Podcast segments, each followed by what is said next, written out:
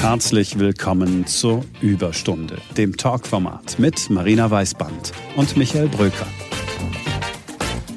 Heute zu Gast in der Überstunde die Feministin und Journalistin Alice Schwarzer zum Thema Würde.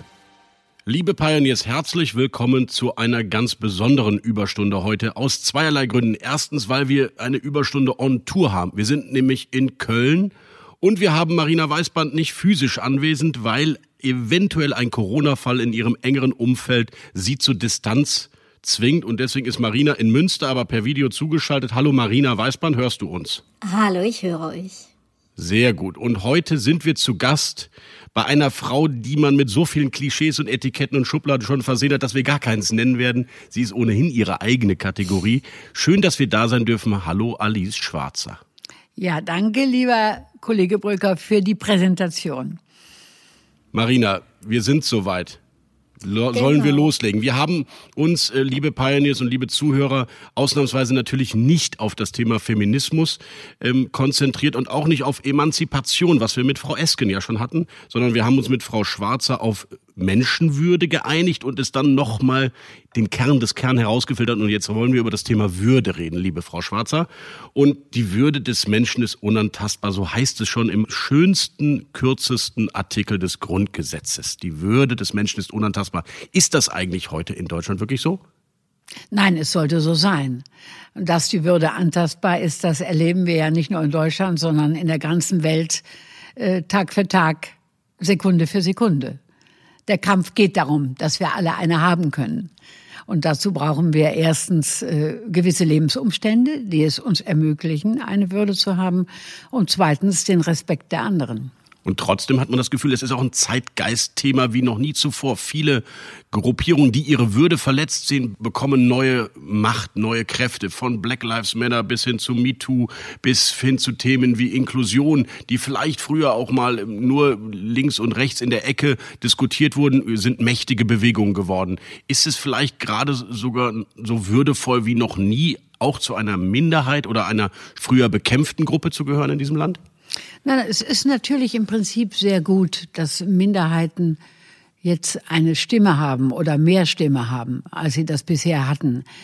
Ähm, aber auch Minderheiten sind nicht automatisch gute Menschen. Also alles, äh, der Fortschritt kann immer ein Rückschritt werden und es kann missbraucht werden.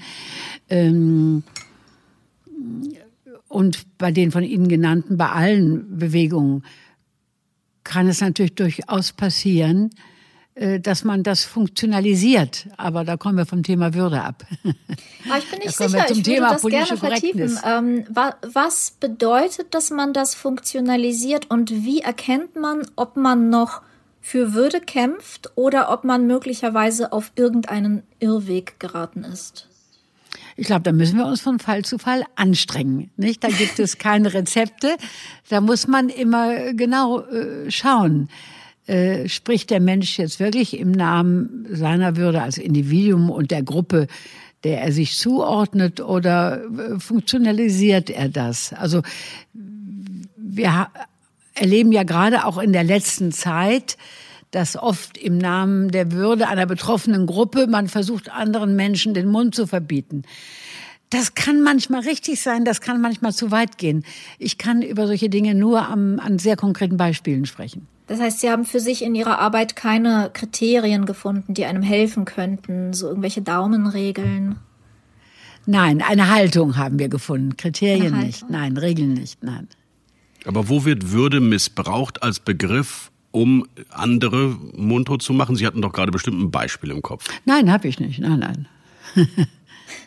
Was würden Sie sagen, ähm, welche politische Partei ist gerade diejenige, die so die Würde des Menschen am meisten in den Mittelpunkt stellt? In den Mittelpunkt stellt, ernst mhm. nimmt. Ernsthaft so. Da sehe ich niemanden, der die Nase vorne hat. Also die, die haben alle ähnliche Stärken und Schwächen, sind ziemlich vergleichbar, mal abgesehen jetzt von der AfD, die auch eine demokratisch zugelassene Partei ist und äh, von zunehmend Menschen gewählt wird, die anderen Parteien weglaufen. Da sollten wir also das ernst nehmen und mit denen reden, wie ich finde. Aber ähm, die AfD macht doch am stärksten das Gegenteil. Die würde nicht ernst nehmen, ja. Ich habe immer das Gefühl, dass jetzt gerade eben nicht nur, wie du gerade gesagt hast, Michael, diese Black Lives Matter Bewegung und Feminismusbewegung und äh, Minderheiten erstarken in ihren Stimmen, sondern gerade der Backlash. Wir haben jetzt ähm, heute hat Trump ein Anti-Abtreibungsabkommen unterzeichnet mit 30 Ländern, unter anderem mit Polen, wo seit Donnerstag jetzt effektiv Abtreibungen komplett illegal sind. Mhm. Ähm, sind wir möglicherweise heute sogar eher bedroht und sollte uns das nicht, ähm, sollten wir uns vielleicht weniger selbst zensieren, wann Minderheiten irgendwie sich zu sehr aufspielen oder anderen zu sehr den Mund verbieten, ist die Situation dafür nicht zu kritisch. Ja, wie Sie sagen, Marina, dass äh, Sie sprechen ja jetzt von Beispielen in Bezug auf das Leben von Frauen mhm. und diese Rechte, die wir uns da in den letzten 40, 50 Jahren erkämpft haben, mühsam erkämpft, aber doch erfolgreich. Äh, da war ja immer klar, dass die gefährdet sind. Ja, der Fortschritt ist nicht automatisch und ist nicht gesichert.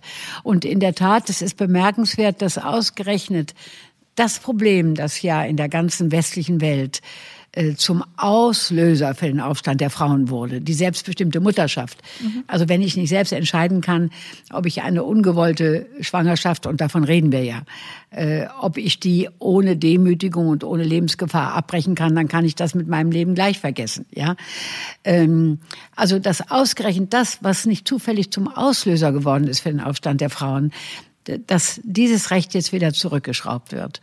Äh, da spielen natürlich, Sie haben das Beispiel Amerika und, und Polen genannt, spielt die, spielen die Kirchen eine fatale Rolle.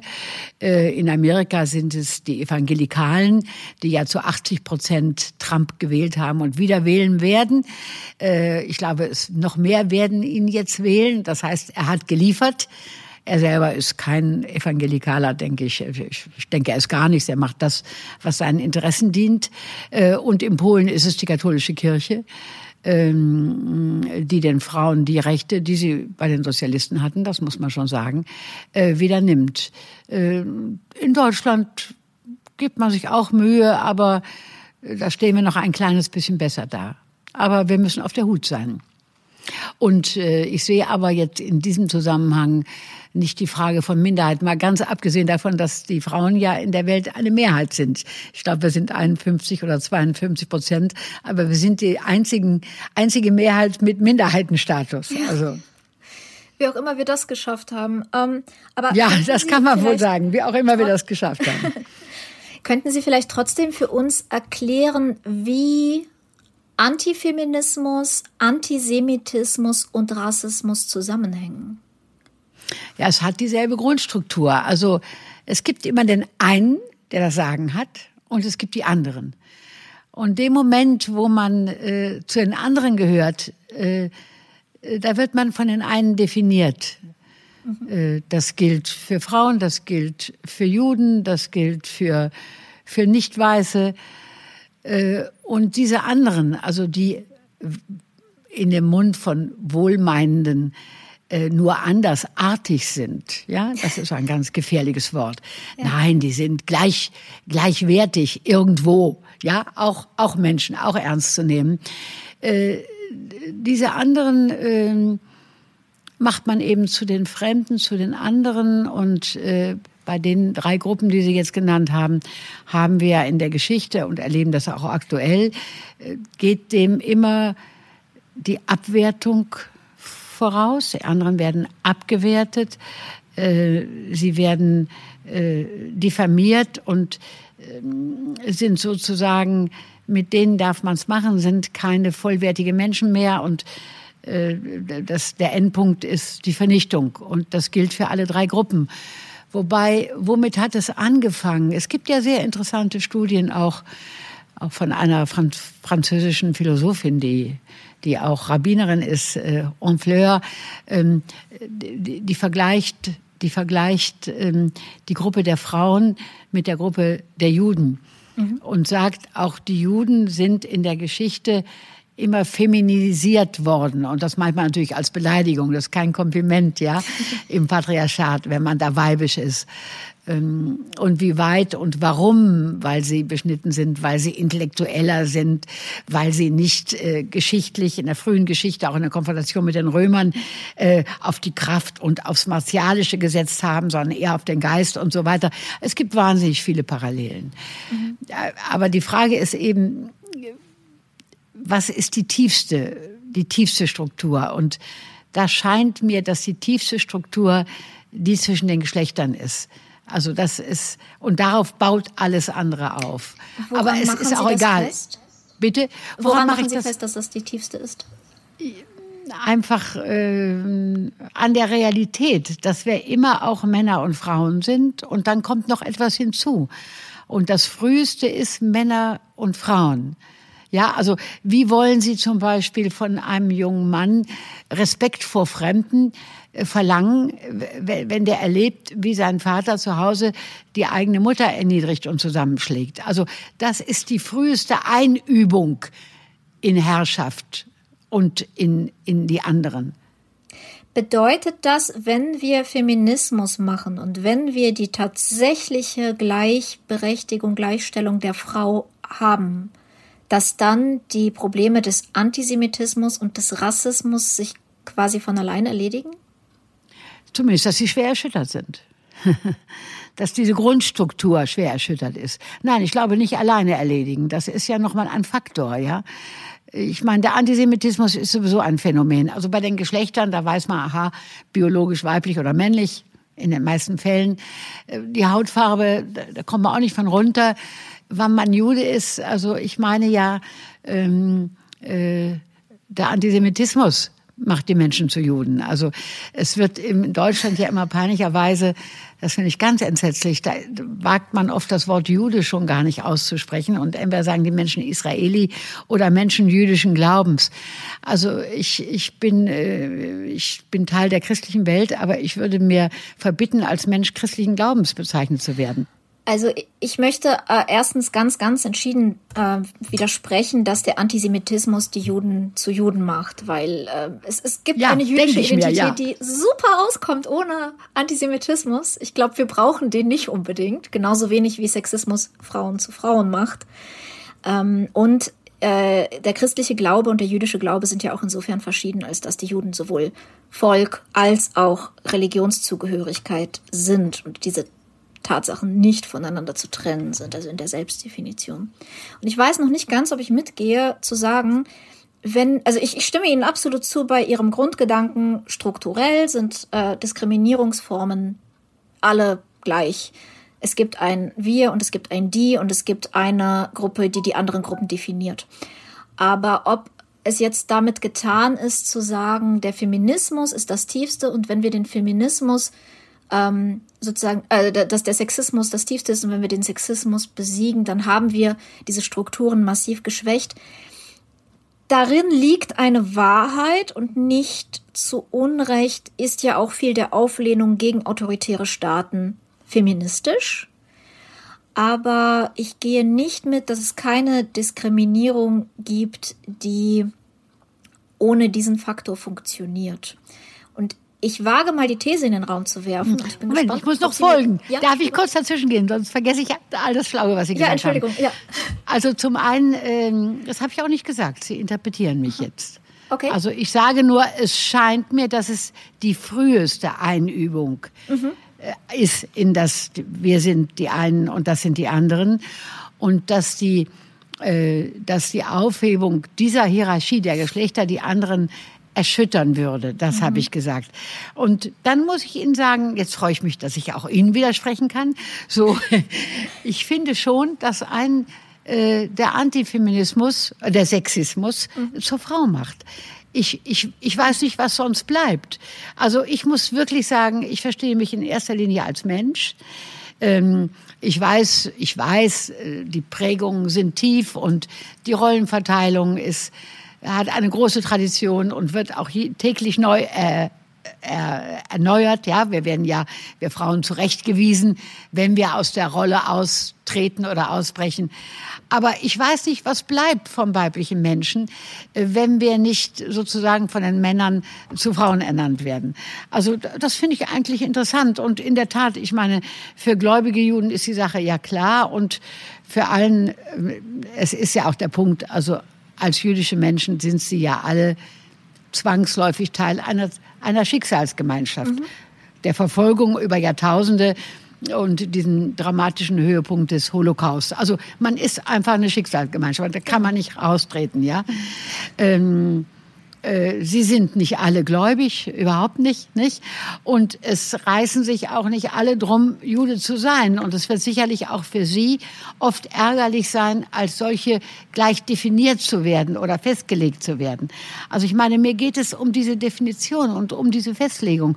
Und ich möchte, dass die Menschen frei wählen können, wer sie nun eigentlich sind. Und ich meine, dass wir in erster Linie mein Ziel wäre, dass wir in erster Linie äh, Individuen sind, die, die sich definieren durch ein Bündel von Kriterien.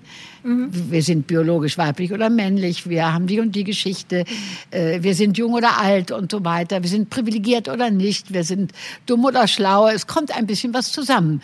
Also ich würde mir wünschen, als Frau nicht so im Frausein eingeschlossen zu sein. D'accord. Einverstanden. Ich, äh, kein Widerspruch von der Seite, dass auch Frauen sicherlich durch die Unterdrückung der Frau konstruiert wurden, ja. Ich finde es sehr, sehr spannend, Ihnen beiden euch zuzuhören. Ich habe ja, wenn ich das richtig verstehe, Marina, mit dir jemanden hier an der Seite, der sich zu dem intersektionellen Feminismus zählt, richtig? Genau, das bedeutet, dass wir im Feminismus eben auch ähm, Merkmale wie Rassismus, Antisemitismus und so weiter immer mitzudenken versuchen. Und wenn man manchmal von diesen... Ja, aber Moment mal, ja, ich, ich freue mich ja über jedes neue Wort. Aber was Sie da sagen, Marina, ist ja selbstverständlich. Also es, es war noch nie anders. Also ich, ich bin eine sogenannte radikale Feministin, das heißt, ich gehöre zur Fraktion der Antibiologisten und so weiter. Wir waren von Anfang an international, wir waren gegen Rassismus, wir haben zusammengearbeitet, wir waren gegen Antisemitismus für Deutsche, eine, eine, eine, eine Initiation überhaupt für Unrechtsbewusstsein. Also das ist selbstverständlich. Wenn Sie das jetzt intersektionell nennen wollen, ja, habe ich nichts dagegen. Aber woher kommt dann der äh, immer wieder zu lesende und auch zu hörende Widerspruch der jungen Feministinnen, meinetwegen intersektionelle Feministinnen und Ihnen, Frau Schwarzer, manchmal dann auch eher so ein bisschen spöttisch als Altfeministin bezeichnet. Woher kommt ich der? Ich hoffen, dass es eher spöttisch gemeint ist. Ja, selbstverständlich. Fühlen Sie vielleicht sogar, um mal wieder Würde mit ins Spiel zu bringen, fühlen Sie Ihr Lebenswerk von diesen jungen Feministinnen, die Sie manchmal angreifen, in Kolumnen, in Texten eigentlich nicht ausreichend gewürdigt? Um Gottes Willen. Also so alt bin ich ja hoffentlich noch nicht, dass man mich ausreichend würdigen muss. Nein, lieber Herr Kollege, ich stehe mittendrin und übrigens die Emma, die ich nun quasi täglich mache, da sind wir drei Generationen und das spielt übrigens äh, der Generationenfaktor keine Rolle. Und by the way, äh, die Emma ist die Frauenzeitschrift laut Leserinnenanalyse, die die jüngsten Leserinnen hat. Also jede vierte oder dritte ist unter 30 und so weiter von allen Frauenzeitschriften und Politmagazinen. Das wird ja also einen Grund haben. Wir reden also hier nicht von jungen Frauen und älteren Frauen. Wir reden hier von schwerwiegenden inhaltlichen Unterschieden. Sie spielen jetzt an auf einige medial präsente jüngere oder mitteljunge Frauen, so jung auch nicht mehr. Es geht ja immer alles ganz schnell. Das vergessen die sogenannten jungen Frauen manchmal, die auf dem Ticket reisen. Ähm, die zum Beispiel, ich nenne mal zwei entscheidende Unterschiede. Ähm, die äh, die Prostitution für einen Beruf wie jeden anderen halten und äh, die, diese Liberalisierung, die wir in Deutschland haben, ein deutscher Sonderweg, den es nirgendwo sonst gibt und der dem Menschenhandel und den Zuhältern enorm nutzt, ja, äh, das begrüßen und propagieren, das eine. Äh, in der Tat, das sehe ich ganz anders und da gibt es eine inhaltliche Gegnerschaft. Ja, es gibt ganz sicherlich Frauen in meinem Alter, die das so sehen wie die von Ihnen zitierten.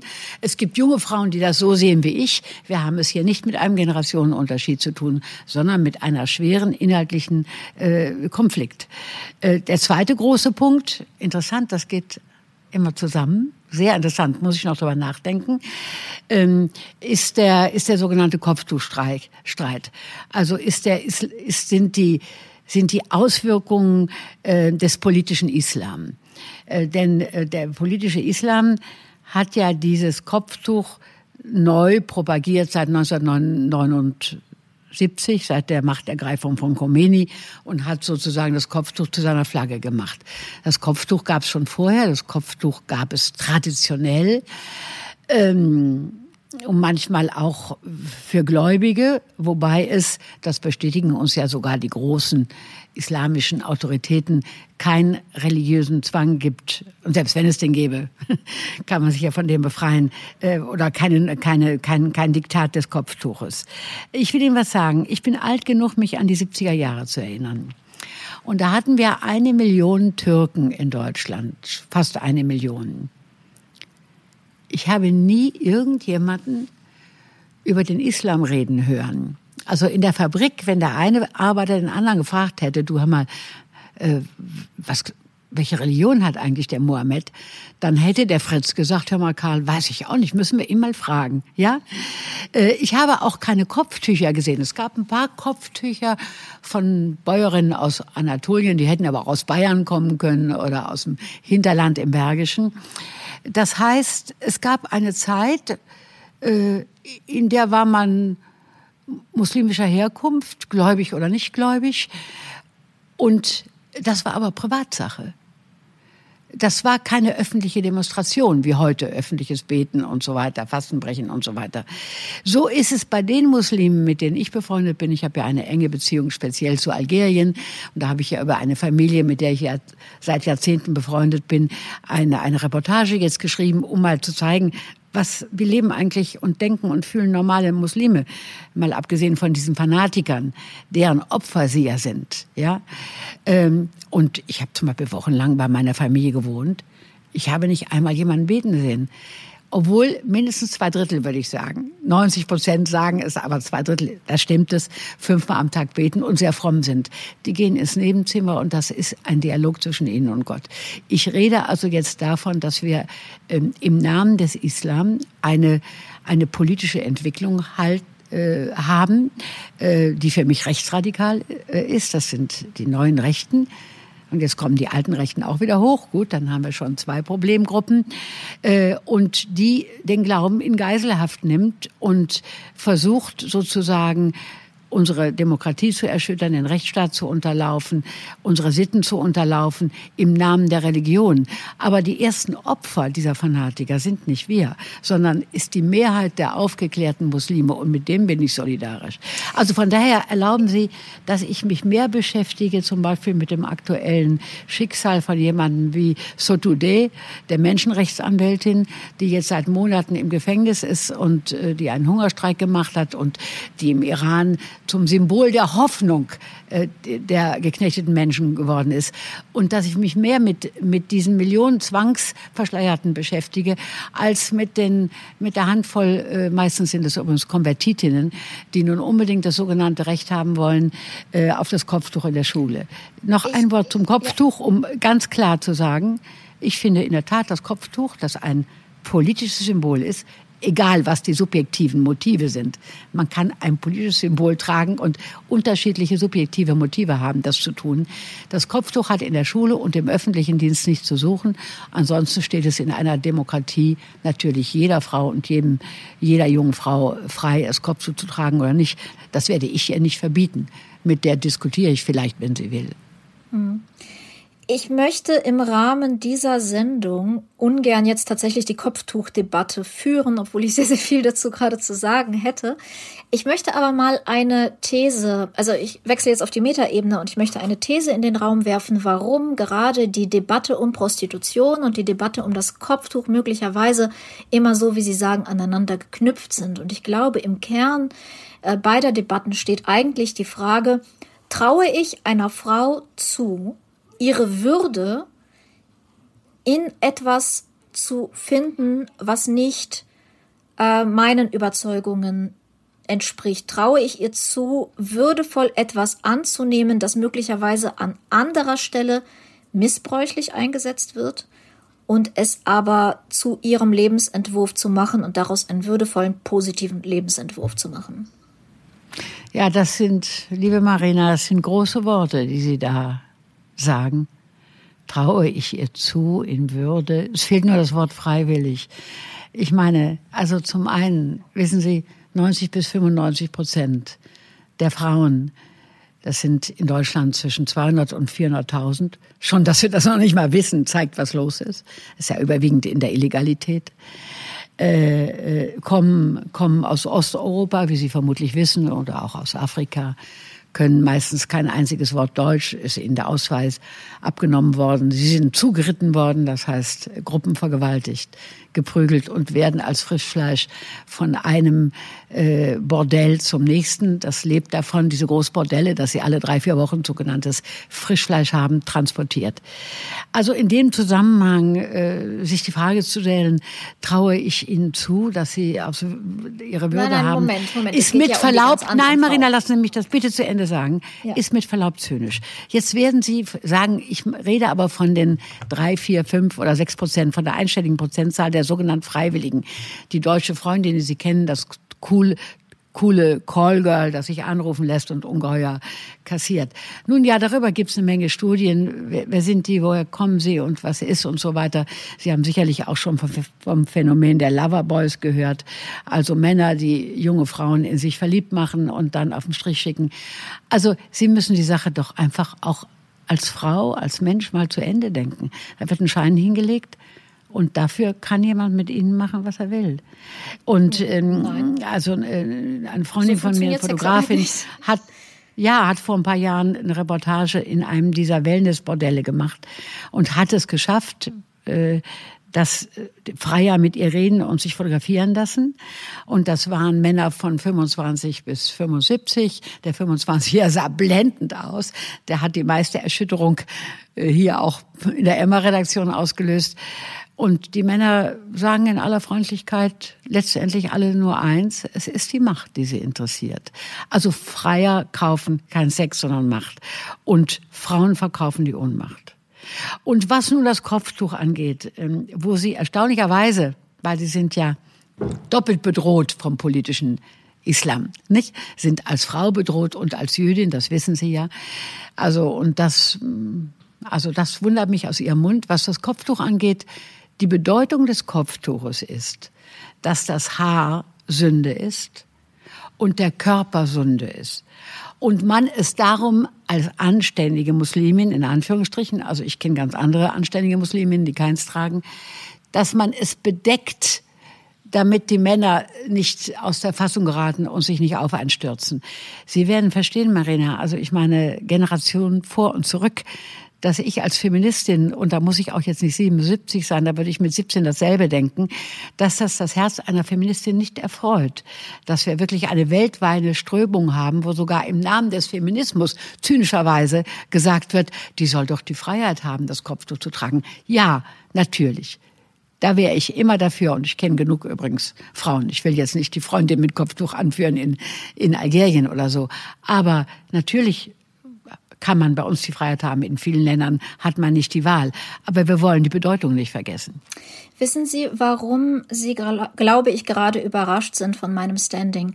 Das ist, dass, ja, ich bin Jüdin und damit bin ich Teil einer äh, religiösen Gemeinschaft, die ihre Religionsausübung geheim, im Geheimen machen muss. De facto, ja, aus Sicherheitsgründen dürfen wir, können wir nicht. Ich habe versucht, öffentliche junge jüdische Treffs. Ich habe versucht, feministische jüdische Treffs zu machen und Stammtische. Ich durfte öffentlich keine Werbung dafür machen mit Zeit und Ort aus Sicherheitsgründen. Und deshalb wer, wer schreibt trifft Ihnen das es vor? mich, wenn ähm, Sie sagen, dass Religionsausübung nicht plakativ passieren dürfte. Denn das hat etwas mit damit zu tun, wie selbstverständlich ich Teil einer Gesellschaft bin. Wir haben einen öffentlichen Karneval, wir haben öffentliche christliche Feste, wir feiern sehr öffentlich Weihnachten.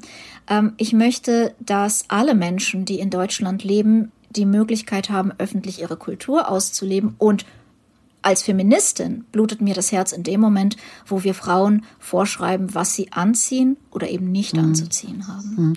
Aber wissen Sie, Marina, ich weiß nicht, ob Ihnen das auffällt. Sie interpretieren mich andauernd. Ich das kann sein. Ich versuche Ihnen wieder zu ja, wie ich aber verstehe, ich, damit Sie mir nutze die Gelegenheit, das, das, äh, das gerade zu rücken. Ich habe keineswegs gesagt, ich möchte nicht, dass Religionsausübung öffentlich ist. Ich habe in Bezug auf Muslime darauf aufmerksam gemacht, dass in der muslimischen Tradition es Privatsache ist.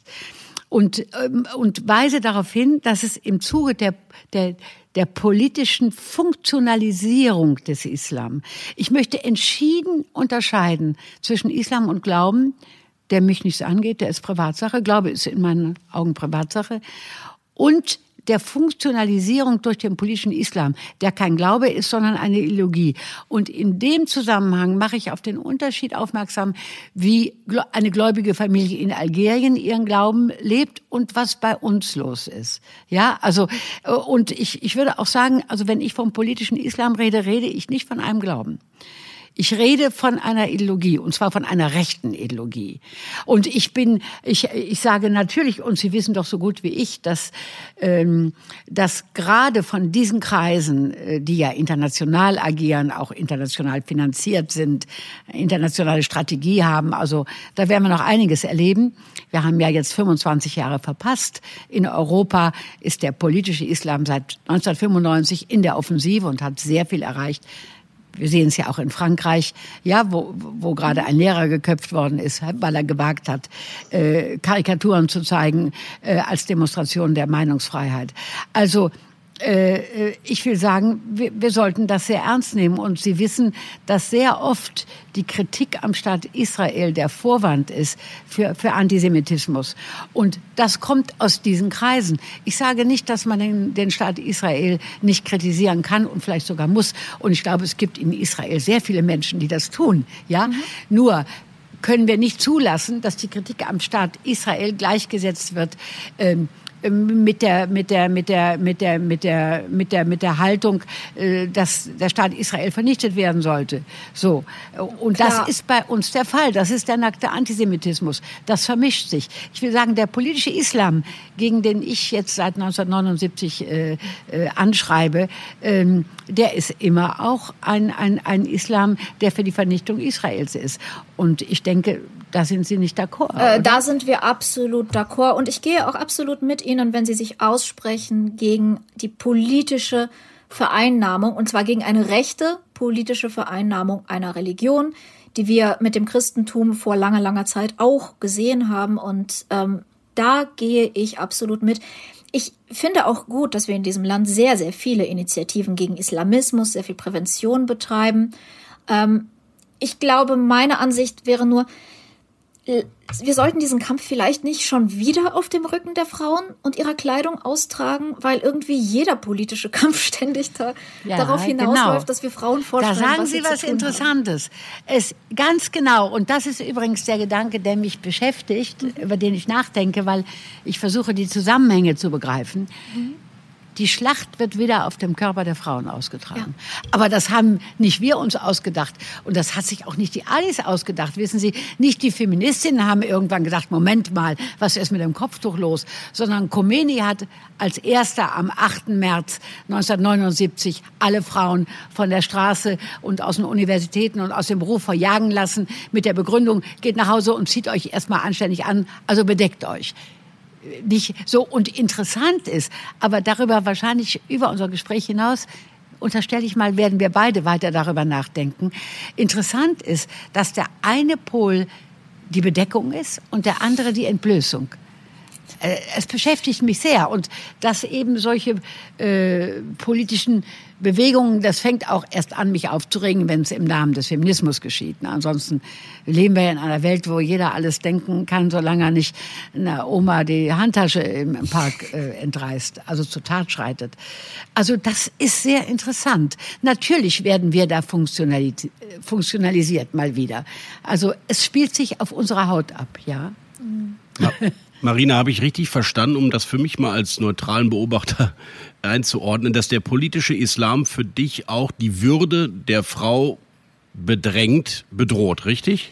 Ich meine, das Wort der politische Islam wird so viel missbraucht, dass ich ein bisschen Probleme habe, es zu benutzen, weil es nie unmissverständlich ist. Aber, Aber sie hat es ja definiert, Alice Schwarzer, indem sie sagt, eine Ideologie, ein, ein politischer Beweggrund, der dahinter steht. Als, also, als, als Bewegung. Der Islamismus, sage ich mal so, der, der radikale Islamismus, der tatsächlich eine rechte Bewegung ist, da werde ich nicht widersprechen. Das finde ich eine gute Definition, weil er, er ist antisemitisch, er ist anti feministisch, eher unterdrückt Menschen.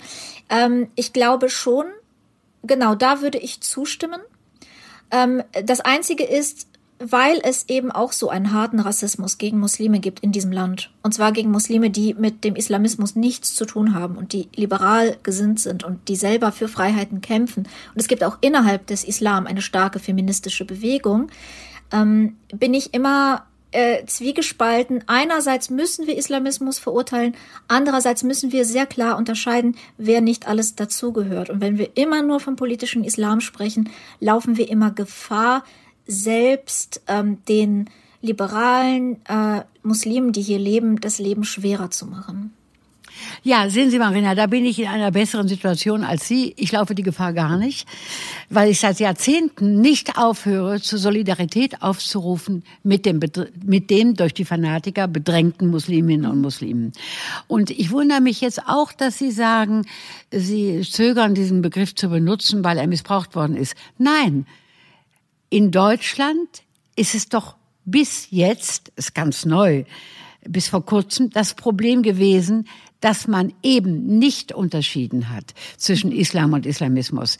Ich lasse mich gern korrigieren, aber ich fürchte, bis vor zwei, drei Jahren war ich fast die einzige Stimme in, im deutschen Sprachraum, wenn mich nicht alles täuscht, will nicht hochmütig werden, aber eine der wenigen, die den Begriff Islamismus überhaupt benutzt hat und die auf die Unterscheidung zwischen dem Islam als Glauben und dem Islamismus als politische Strategie gedrängt hat. Mhm. Dieses unterscheiden wir bis heute nicht. Bis heute, man weiß, dass ich äh, die Kanzlerin Merkel schätze für vieles und äh, äh diese, diese, das Schätzen wird auch nicht weniger, wenn ich sie kritisiere für manches. Und mein stärkster Kritikpunkt an ihr ist, dass sie eine der Kräfte ist, die nie unterschieden hat, bis heute, zwischen dem politischen Islam und dem Islam. Sie spricht bis heute bei Problemen mit dem politischen Islam Vielleicht hört das jetzt langsam auf. Vielleicht ruft Ihr Freund Macron Sie mal an und sagt, hör mal, die Sache wird jetzt knapp. Wir müssen irgendwie jetzt doch ein bisschen einsichtig werden. Ich habe gehört, sogar Herr Kühnert wird einsichtig und so weiter. Also jetzt wird es den Leuten langsam ein bisschen viel. Sie haben mindestens 25 Jahre Zeit verloren und unsere bärtigen Freunde und verschleierten Freundinnen sind gut vorangekommen. Also genau diese Unterscheidung haben wir bisher nicht gemacht und wir haben, und das ist mein Hauptvorwurf, haben die Musliminnen und Muslime, von denen Sie sprechen, hier im Land in Stich gelassen. Sie können sich gar nicht vorstellen, wie dicht ich mit denen zu tun habe. Also ich erinnere mich, als Emma 30 wurde, äh, also vor 13 Jahren, habe ich unabhängig voneinander von zwei Frauen, die beide die ersten waren, die rausgegangen sind, die Netschla Kelig, die als erste damals das Buch Die fremde Frau geschrieben hat und die Atesh, da haben die beide mir geschrieben in verschiedenen Worten, liebe Alice, Mensch, wie gut, dass es dich gibt. Ohne Emma hätten wir uns niemals getraut, rauszugehen, etwas zu sagen.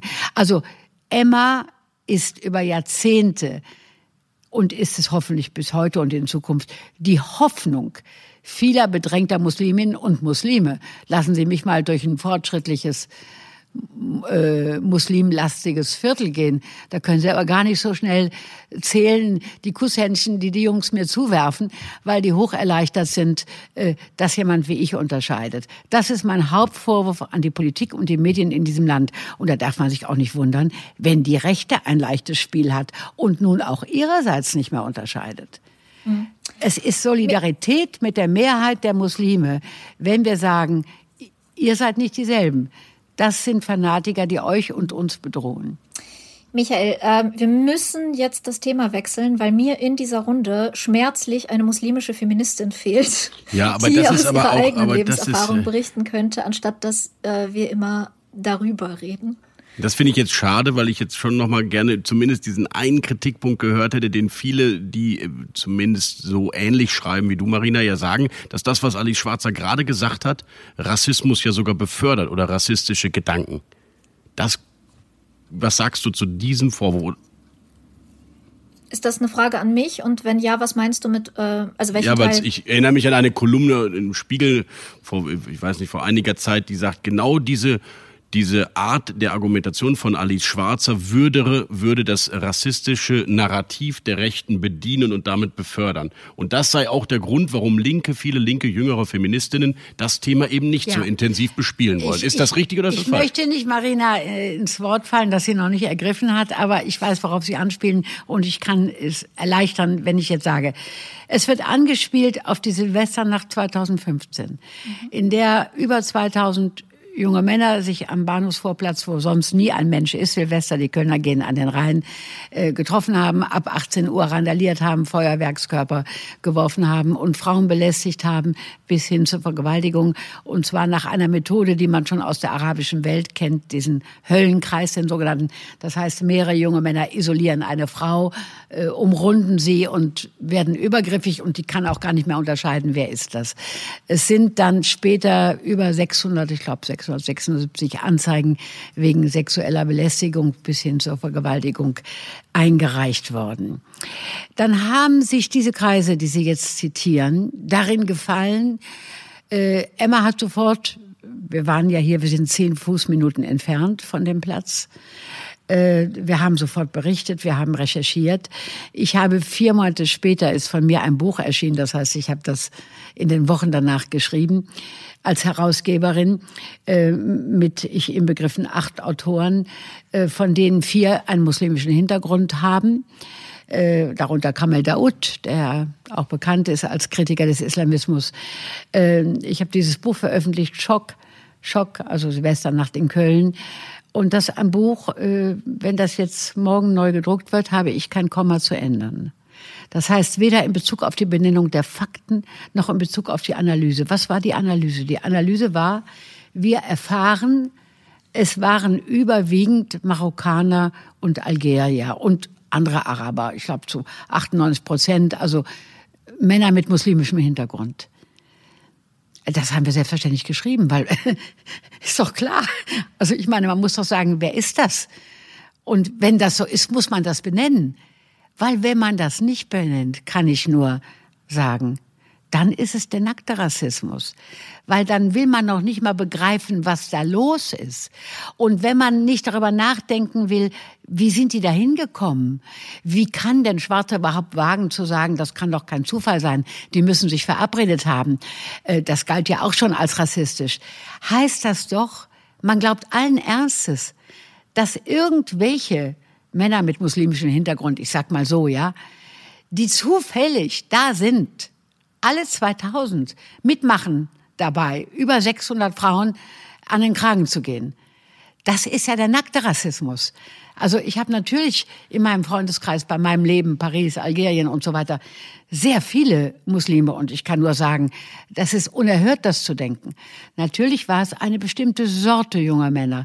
Die sind nicht vom roten Telefon des IS aus angerufen worden.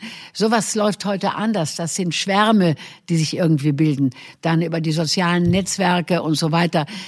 dazu gibt es. Und natürlich äh, hatten sie eins gemeinsam äh, davon auszugehen, dass es unerhört ist, dass an einem Silvesterabend eine Frau einfach so alleine oder mit ihrer Familie eine Frau auf der Straße ist und dass die zu verjagen ist. Das haben sie auch schon reichlich geübt in den letzten Jahren und Jahrzehnten in den islamischen Ländern, in Ägypten und so weiter. Äh, das alles muss man benennen, wenn man es verändern will. Wie mein Co-Autor Kamel Daoud in diesem Buch gesagt hat, diese jungen Männer sind über tausende Kilometer mit ihren Füßen zu uns gekommen. Diese Tausende von Kilometern müssen sie jetzt mit ihren Köpfen nachholen. Denn sie kommen aus Ländern, wo die totale Entrechtung von Frauen und Kindern nicht nur Tradition ist, sondern sogar Gesetz. Ja? Äh, und da müssen wir sagen, wenn Sie hierhin kommen, müssen Sie sehr schnell lernen, dass wir eine Demokratie haben, einen Rechtsstaat und die Gleichberechtigung der Geschlechter. Und wenn wir sie ernst nehmen, klagen wir das bei ihnen ein und sagen nicht einfach, na, das ist eben so unerhört, das darf man auch gar nicht sagen. So, diese, diese Frauen, die mir das vorgeworfen haben, ich muss sagen, ich habe mehr gelacht als geweint darüber, weil es war alles so komisch und von jeglichem Wissen ungetrübt, ja. Die haben ja nun allen Ernstes geschrieben, jemand wie ich würde nur sagen, äh, wenn es äh, Muslime sind, die haben äh, äh, sie sind übergriffig geworden. Aber den weißen Mann, den lasse ich einfach laufen, was also äh, ganz traurig ist, sowas zu sagen, weil das zeigt, dass solche Frauen die letzten 40 Jahre Geschichte nicht kennen. Also jemand wie ich, ist mein zentrales Thema ist die sexuelle Gewalt, die Funktion der sexuellen Gewalt, äh, der Missbrauch von Kindern, die Vergewaltigung in der Ehe und so weiter und so fort. Oder auch im Park. Also, und das haben, weiß Gott, Muslime nicht erfunden. Nur, bei den Muslimen die aus diesen Ländern kommen, bei den meisten, es gibt ja auch ein paar Aufgeklärte, ist das Problem, dass sie es erstmal nicht anders kennen, dass eine Frau auf der Straße nichts zu suchen hat abends. Da muss man ihnen sagen, bei uns ist das anders. Also ich möchte nicht unsere Errungenschaften der letzten 200 Jahre, Aufklärung, Demokratie, Rechtsstaat und, und Gleichberechtigung äh, aufgeben, weil da diese Jungs aus diesen Ländern kommen, wo man das noch nicht kennt. Die hatten nämlich keine Frauenbewegung. Die sollen sie jetzt haben, die Chance kriegen sie radikaler formaler Widerspruch. Ja, ja, hoffentlich, hoffentlich. Sonst, äh, ich will ja nicht hier immer mit Ihnen einer Meinung sein. Natürlich ist es rassistisch, auf die Herkunft von Männern hinzuweisen, die auf großen öffentlichen Veranstaltungen Frauen belästigen, weil auf praktisch allen großen öffentlichen Veranstaltungen, in denen Alkohol in Massen fließt, Frauen massiv belästigt werden. Das ist auf dem Oktoberfest überhaupt nicht anders. Und der große, große Unterschied darin hinzuweisen, ob das Menschen aus einer ohnehin schon marginalisierten und verfolgten Gruppe sind oder nicht, ist, wenn auf dem Oktoberfest weiße Männer Frauen überfallen, dann sagt, dann stellt niemand deutsche Männer unter einen Generalverdacht. Was ich, ne, das könnten wir genauso machen. Das Thema hier ist Sexismus. Das Thema hier ist Gewalt. Islam ist nicht das Thema hier. Und dafür ist das ähm, Nein, das diese Thema Behauptung, ist Moment, Moment, Islam. Ich möchte jetzt auch stopp, mal stopp, stopp. machen. Ich habe nicht diese Behauptung, dass bestimmte Kulturen dazu neigen, ähm, mit Frauen scheiße umzugehen, ist einerseits ja, Kultur, Integration hat alles seine Berechtigung. Aber diese Behauptung, eine Minderheitengruppe zu benennen und zu sagen, dass sie unsere Frauen angreifen, ist älter als die Islamkritik. Sie war im Antisemitismus über Jahrhunderte fest verankert und ich möchte diese Geschichte nicht wieder und wieder und wieder wiederholen. Tja, ich weiß gar nicht, was ich dazu sagen soll. Also, ich meine, der Verdacht, dass bestimmte Kulturen äh, Frau Weißband, wir müssen doch irgendwo realistisch bleiben.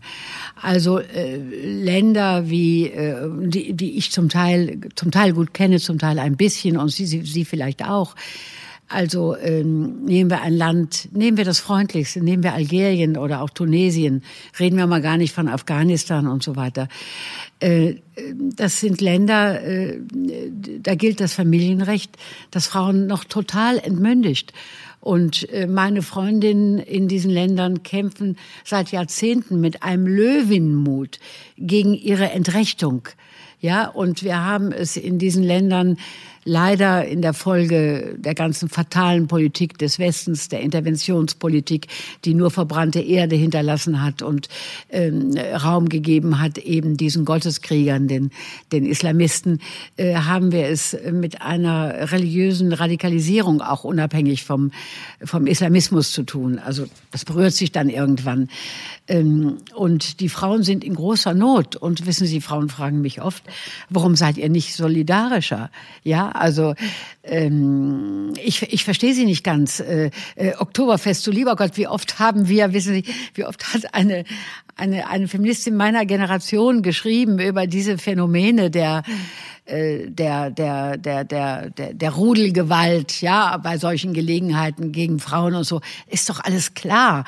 Äh, nur äh, in der Tat bei dem Oktoberfest, äh, gut, das sind dann, äh, da sagt man da nicht, das sind besonders Bayern. Ich glaube, es sind auch viele Touristen da, aber Sie müssen doch einfach sehen, wenn sich auf einem Platz wo in der Regel Silvester nicht ein Mensch sich aufhält. Ich weiß nicht, wie, wie gut Sie Köln kennen. Man überquert diesen windigen Platz sehr schnell und eilt dann irgendwo hin, in der Regel zu Silvester an den Rhein. Wenn da plötzlich ab 18 Uhr sich über 2000 junge Männer treffen, an einem zentralen Knotenpunkt, ja, der verkehrstechnisch, wo man von Belgien aus ganz schnell ist, aus dem ganzen Ruhrgebiet, von überall, und da loslegen, ja, ähm, und ja, da müssen sich doch fragen, wer sind diese jungen Männer? Und wenn dann rauskommt, sie waren zu 98 Prozent, kamen sie aus diesen Ländern, und sie sind, das war für mich eine große Überraschung, in der Mehrheit Flüchtlinge gewesen. Damit hatte ich nicht gerechnet, weil ich denke, ein Flüchtling, der kommt, der guckt erst mal, dass er Asyl kriegt und benimmt sich einigermaßen. Also ich hatte sogar geschrieben in meinem ersten Text, es werden keine Flüchtlinge sein. Gut, zu unserer Überraschung waren eben viele Flüchtlinge und frische Flüchtlinge, Flüchtende und Illegale auch dabei. Äh, da muss man sich doch sagen, was ist, was verbindet diese Männer? Wer sind die? Wie kann diese Unerhörtheit passieren? Ich kann Ihnen sagen, dass ich im Ausland bis heute wenn ich da bin, quasi täglich angesprochen werde. Man kann es gar nicht fassen. Auf Silvester 2015 äh, in Köln, weil das wirklich für die westliche Welt ein Schock war, plötzlich zu erleben, dass mitten in einer europäischen Metropole diese Männer, die das aus Kairo oder meinetwegen auch aus Algier und, und, und eben in Afghanistan und so weiter gewohnt sind, sich mit den Frauen hier so benehmen. Also Sie müssen das einfach verstehen wollen. Sie können nicht sagen, äh, ich will nicht, dass man sagt, dass das äh, Männer aus diesen Ländern sind. Sie müssen sich sagen, aha, das sind also 95 Prozent Männer aus diesen Ländern. Wieso? Was treibt die? Was denken die? Wie kann das sein, wenn sie es ändern wollen? Sie tun diesen Männern Unrecht. Sie nehmen sie nicht ernst, wenn sie das nicht wahrnehmen wollen. das ist mein tiefer Ernst. Mein tiefer, weil ich kenne die Jungs. Ich kenne die auch von Algier. Da stehen die auf der Ecke. Ich habe tausendmal mit denen gesprochen. Die träumen davon, alle nach Europa zu gehen. Und dann kommen sie hier an und äh, sind natürlich äh, finden nicht das Glück, das sie sich erhofft haben. Die tun mir auch zum Teil leid. Es ist ja oft so, dass Täter auch Opfer sind natürlich. Marina, äh, Frau Schwarze Marina, nur ein Vorschlag mal äh, zur Güte, weil Sie ja beide meine Lieblingsfeministinnen sind. Warum kann es eigentlich nicht sein, Marina, an dich auch, dass man sowohl den den weißen alten menschlichen Mann mit der sexualisierten Gewalt im Oktoberfest, im Büro, meinetwegen im Medienhaus genauso scharf verurteilt wie tatsächlich die Stellung der Frau in Teilen des Islam, die hier exportiert wird. Warum kann man nicht gleichermaßen als junge, alte, mittlere Feministin, wie man auch immer sozialisiert wurde, gemeinsam gegen diese Entwürdigung der Frau in bestimmten Gruppierungen gemeinsam ankämpfen und dann wirklich was bewirken? Ist das naiv? Ähm, nee, in dem, was du sagst, widersprechen wir uns ja gar nicht. Und ich glaube, da gibt es auch zwischen jungen, alten und mittelalten Feministinnen keinen Widerspruch, dass beides zu verurteilen ist. Ich glaube, der Widerspruch entsteht nur da, wo ich gucke, wie spreche ich über einerseits die, die Entrechtung von Frauen in anderen Teilen der Welt und wie spreche ich über die deutsche Gesellschaft und wie die sich zusammensetzt? Und ich für meinen Teil beschäftige mich mit stochastischem Terrorismus, das heißt mit dem Phänomen, wie aus ähm, Worten, wie aus Aufheizung, wie aus gewisser Agitation, die auch jahrhundertelange Traditionen hat und bestimmte Narrative immer wieder wiederholt, Gewalt wird. Und wenn ich sehe, wie aus dieser Art von Agitation über die Silvesternacht ohne dass ich widersprechen möchte, dass es Faktoren gibt, die dazu beitragen und dass man sie untersuchen muss. Aber die Frage, wie sie öffentlich artikuliert werden, auf welche Weise, mit welchen Argumenten und Bildern, und dann kommt jemand in Hanau in eine Shisha-Bar und erschießt Jugendliche, die überhaupt nichts damit zu tun hatten, schreibt aber, dass er sich auf genau solche Fälle beruft dann müssen wir als Gesellschaft uns reflektieren, wie wir über Dinge reden und wen wir in Gefahr damit bringen, wie wir über Dinge Aber Marina, du hast völlig recht. Das Problem ist nur, ich kenne sogar äh, Alice Schwarzers Buch Schock. Nüchterne faktenorientierte Analyse, so genauso wie viele Berichterstattungen im Nachgang Überwiegend natürlich. Von Muslimen übrigens. Genau. Und wie kann ich denn verhindern, Marina, du hast ja so recht, dass ich das eine nüchtern sachlich beschreibe, ohne auch nur ansatzweise rassistische Narrative bedienen zu wollen und trotzdem niemals verhindern kann, dass sich Menschen dann auf bestimmte Vorgänge wiederum äh, besinnen, um andere ja. schlimme Taten zu Darf verüben. Darf ich Folgendes hinzufügen? Vor mir liegt ja mein Lebenswerk, das Buch, das ja jetzt auch der Auslöser für unser Gespräch war Und nicht ich, nur. Nicht nur, gut. äh, aber da kommen ja nun die letzten 45 Jahre vor und das geht vom bösen Oktoberfest äh, bis zum Silvester in Köln sozusagen, um mal diese Formel zu gebrauchen.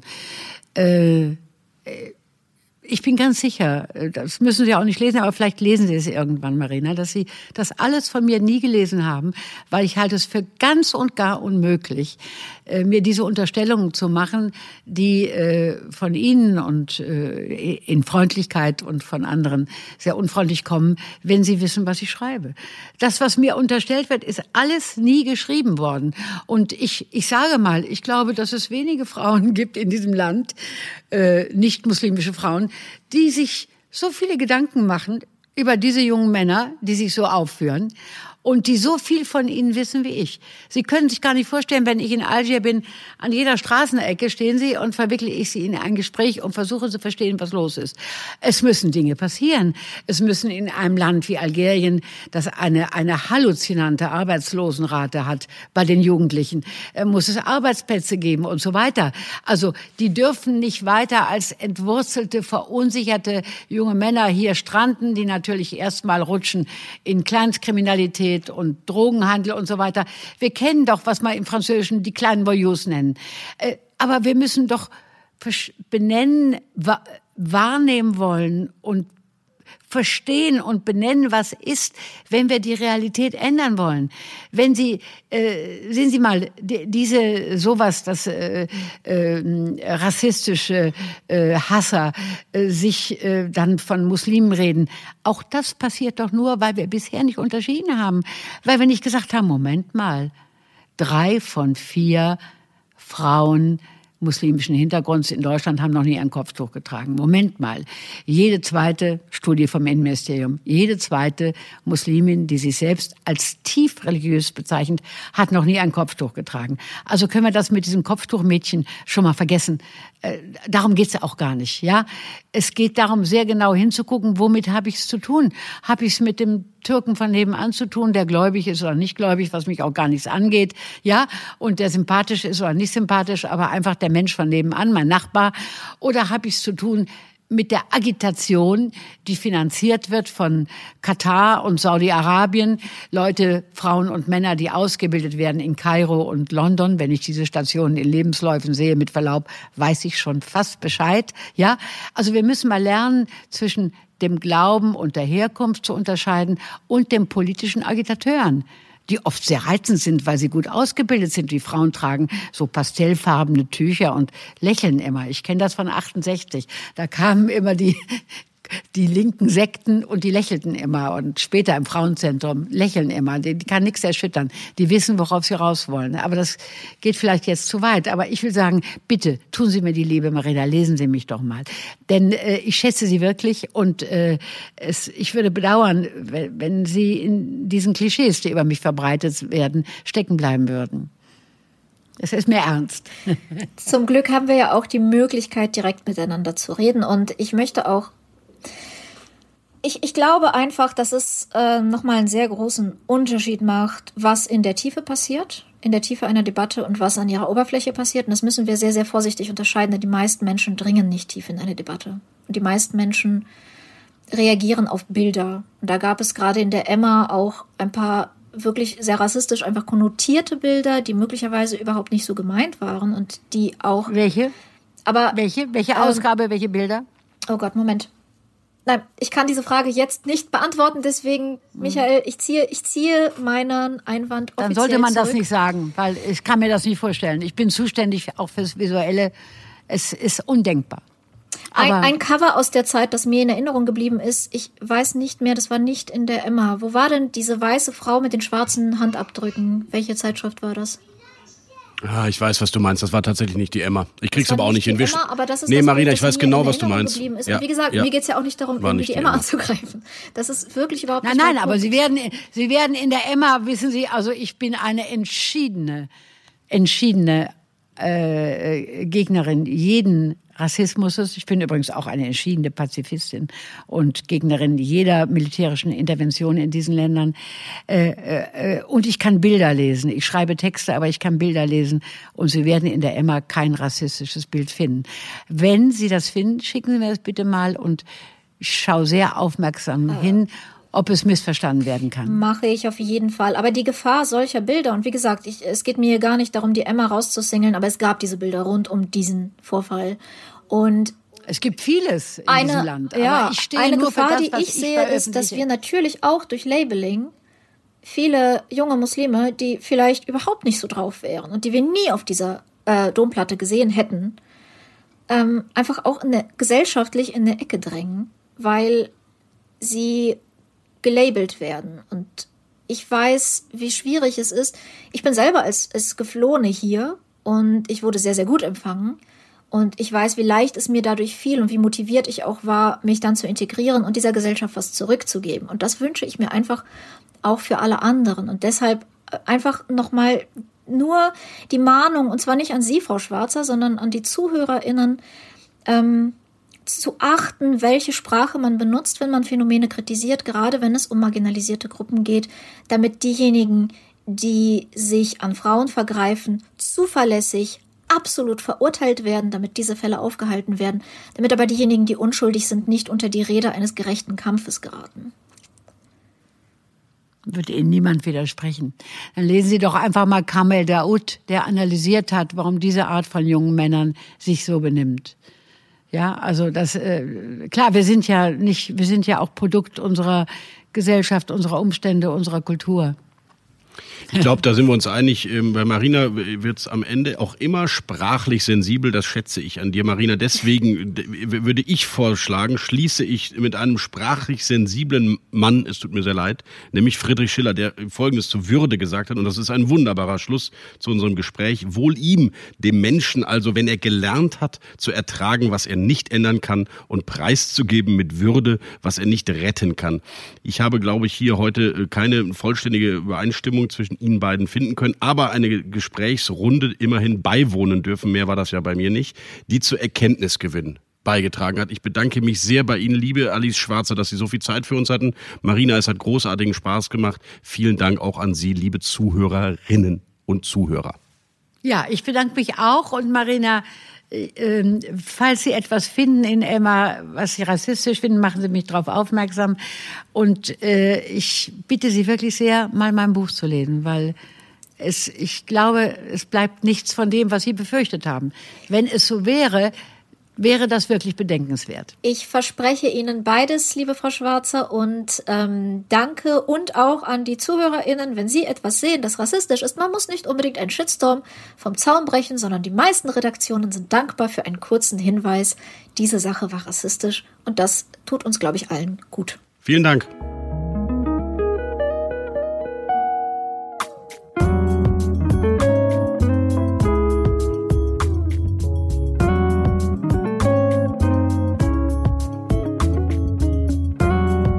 Marina, du bist erschöpft. Ich bin erschöpft, ja, ja. Das ist hart, weil ähm, Frau Schwarzer hat natürlich eine sehr durchdringende Art zu argumentieren mhm. und eine Lebenserfahrung, die, ich meine, sie, sie ist doppelt Sieben, so alt wie ich. 77. Einfach ein paar mehr Jahre, einfach ein paar mehr Dinge gesehen, da stimme ich ja durchaus auch zu. Ich glaube trotzdem, dass es immer eine bessere Gesprächseinstellung ist, wenn man davon ausgeht, dass der andere möglicherweise auch recht haben könnte. Naja, ich glaube, sie hat, sie nimmt dich ja, sie schätzt dich ja sehr, sie nimmt dich ja so ein bisschen symbolisch auch und stellvertretend für andere, die aus ihrer Sicht sie nicht zu Ende hören. Oder, oder ihr etwas unterstellen, was sie ja gar nicht meint zu sagen. Und ihr sagt aber ständig alleine, dass du das sagst, erzeugst du schon etwas, was sehr schwierig ist in einer Welt, die ohnehin voller Rassismus ist. Ich fasse es mal in meinen Worten zusammen. Ich glaube, das ist der Kernpunkt, denn ganz ehrlich, bei vielem, was sie gesagt hat, ziehe ich vollkommen mit. Und würde sie zum Beispiel ein paar der Dinge, die sie gelernt hat und die auch in ihrem Buch stehen, mehr betonen. Ähm, zum Beispiel, ähm, dass die politische Instrumentalisierung von Religion eine Rolle spielt, die von der Kultur und der Religion getrennt ist. Oder dass Islamismus eine rechte Ideologie ist, weil wir immer sehr stark in Deutschland unterscheiden zwischen das sind die Rechten und das sind die Islamisten. Und das ist natürlich eine bedingt sinnvolle Unterscheidung. Ja, weil es würde erreichen, wenn, wenn wir über Antifeministen reden, wenn wir über Antisemiten reden. Aber bei Antisemitismus ist ja auch immer die erste Frage, oh, waren das denn Deutsche oder waren das Muslime? Als sei das mhm. was mhm. vollkommen Verschiedenes ja, für uns Juden. Ja. Ähm, und ich glaube, wenn Frau Schwarzer mehr ähm, sozusagen Gewicht auf diese Aussagen legen würde, an der Oberfläche dessen, was sie erzählt in ihrem medialen Wirken, würde sie anders wahrgenommen werden. Und für meine Begriffe, jetzt ganz vorsichtig, für meine Begriffe, würde sie vielen Menschen einen größeren Dienst erweisen, die jetzt gerade wirklich einfach Angst um ihr Leben haben müssen. Die. Also du meinst, sie könnte mehr wirken mit dem eigentlich Kern dessen, was sie ja genau wie du teilst, nämlich eine Gleichberechtigung und, und, und eine Stärkung von Minderheiten, würde sie mehr wirken, wenn sie anders in der Tonalität wäre eigentlich, richtig? Das ist mein Eindruck, ja, weil ich, ich, ich glaube, sie hat, sie macht viele gute Punkte, aber es ist alles sagen wir zu ihren Gunsten ausgelegt, es ist alles sehr leicht zu vereinnahmen durch eine rassistische Debatte. Ja, aber genau, Marina, aber was spricht denn eigentlich dagegen, dass sich gerade Leute wie du oder Frau Stokowski oder wer auch immer auch mal mit einem Text oder mit einem Mal damit beschäftigen, dass es tatsächlich auch einfach zufällig und danach schreibt ihr wieder hundertmal übers Oktoberfest, aber auch ein Problem, nein, weißt du aber wirklich, was ich meine, was, äh, warum nicht auch zu sagen, das ist für die Frau, die Stellung der Frau in Teilen der Gesellschaft, von denen jetzt Menschen zu uns gekommen sind. Darüber müssen wir reden. Das ist unerträglich. Dass das nicht passiert, ist tatsächlich ein Klischee. Es gibt sehr, sehr viele Linke und es gibt sehr, sehr viele Feministinnen, Findest du wirklich? die sich sehr explizit. Ja, absolut. Und in der breiten Wirkung präsent? Und das ist vielleicht für uns ja. Okay. Aber vielleicht ist das genau der interessante Punkt. Wenn Frau Schwarze vielleicht sehr viel stärker diesen Anti-Feminismus-Aspekt betont und immer sagt, ja, das ist der politische Islam. Ähm, und ich sage, naja, sie schreibt halt vieles, was auch dagegen spricht, aber sie sagt es nicht öffentlich genug. Mhm. Ist es sozusagen vielleicht dasselbe, sozusagen, dass, dass äh, ich mehr auf Antirassismus fokussiert bin? Ne? Und ähm, Antisemitismus und antisemitische Erzählungen und dann nicht oft genug betone, dass natürlich im äh, in Islamismus diese Erzählungen gedeihen. Mhm. Das heißt, es ist alles eine Frage von öffentlichem Fokus versus das tiefe Verständnis dessen, was passiert. Und unsere Medienlandschaft ist leider sehr auf Pointierung aus. Und je nachdem, wo man pointiert, ne, macht man sich die entsprechenden Feinde. Aber Marina, ich fand so den einen Argument, du hast völlig recht, aber das eine Argument von ihr war ja nicht so ganz schlecht. wenn du sagst zu Recht, Oktoberfest, sexualisierte Gewalt, ähm, äh, Dominanz der männlichen Machteliten, Ausnutzung dieser Macht, Herrschaft, äh, müssen wir reden, tun wir ja seit MeToo auch intensiv, spätestens, würde ich sagen. Und trotzdem kommt sie dann mit diesem einen Argument, na ja, aber die Entrechtung der Frau ist dort teilweise schlicht Gesetz. Das ist für ja, mich dann echt, ne, und das ist ja ein Unterschied zu dem, was wir hier äh, erleben. Absolut richtig, hat aber, ist aber keine deutsche Debatte.